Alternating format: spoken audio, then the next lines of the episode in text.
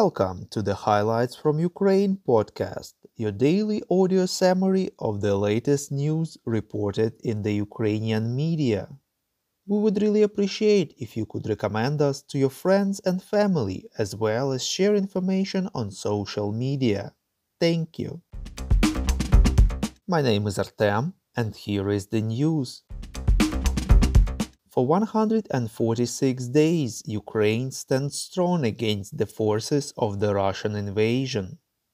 Yesterday, the Ukrainian parliament, the Verkhovna Rada, dismissed heads of the Security Service of Ukraine Ivan Bakanov and the Office of the Prosecutor General Irina Venediktova, reports BBC News Ukraine.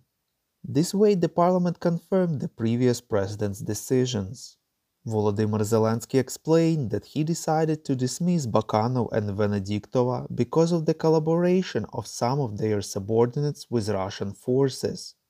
According to the media sources, Venediktova can be appointed as Ukraine's ambassador to Switzerland, reports LBUA. The contest committee for the election of the head of the Specialized Anti-Corruption Prosecutor's Office of Ukraine approved Alexander Klimenko as the winner, reports Interfax Ukraine. Now Klimenko has to be officially appointed by the Prosecutor General of Ukraine.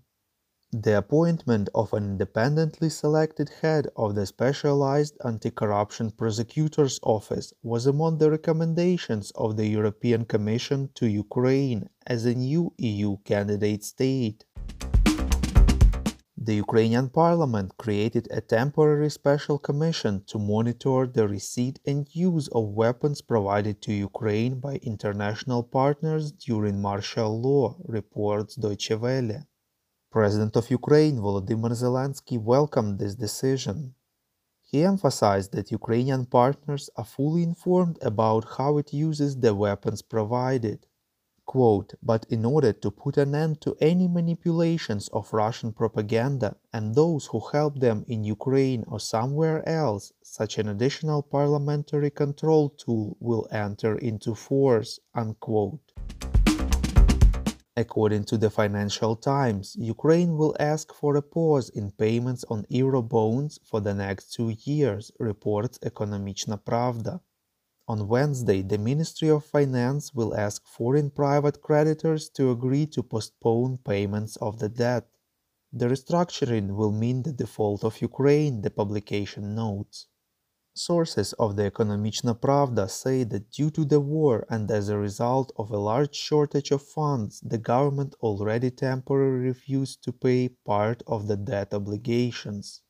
The media say that this is something that the Ministry of Finance has been strongly opposing in recent months. Roughly, the interest payments that Ukraine won't have to pay during the two years will amount to about 3 billion US dollars at current rates. The General Staff of Ukraine informs that the enemy is trying to create conditions for an offensive on the city of Bakhmut and taking over the territory of the Vuhlehirska power plant, reports Unian. Fighting continues in the direction of the settlement of Berestove, Vershina and Novoluhansk.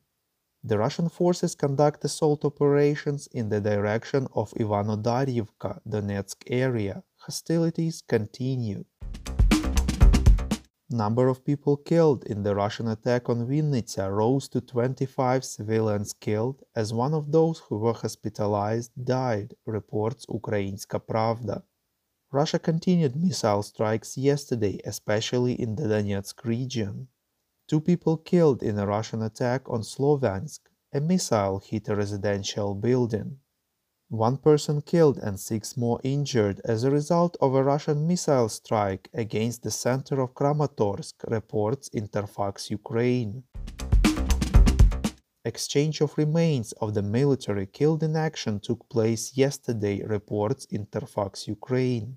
According to the Ministry of Reintegration of the temporary occupied territories, Ukraine returned 45 fallen defenders.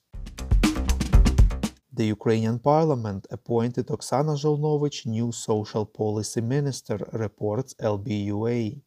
Before the appointment, Zholnovich was the head of the Department of Social Policy and Health Care of the Office of the President of Ukraine.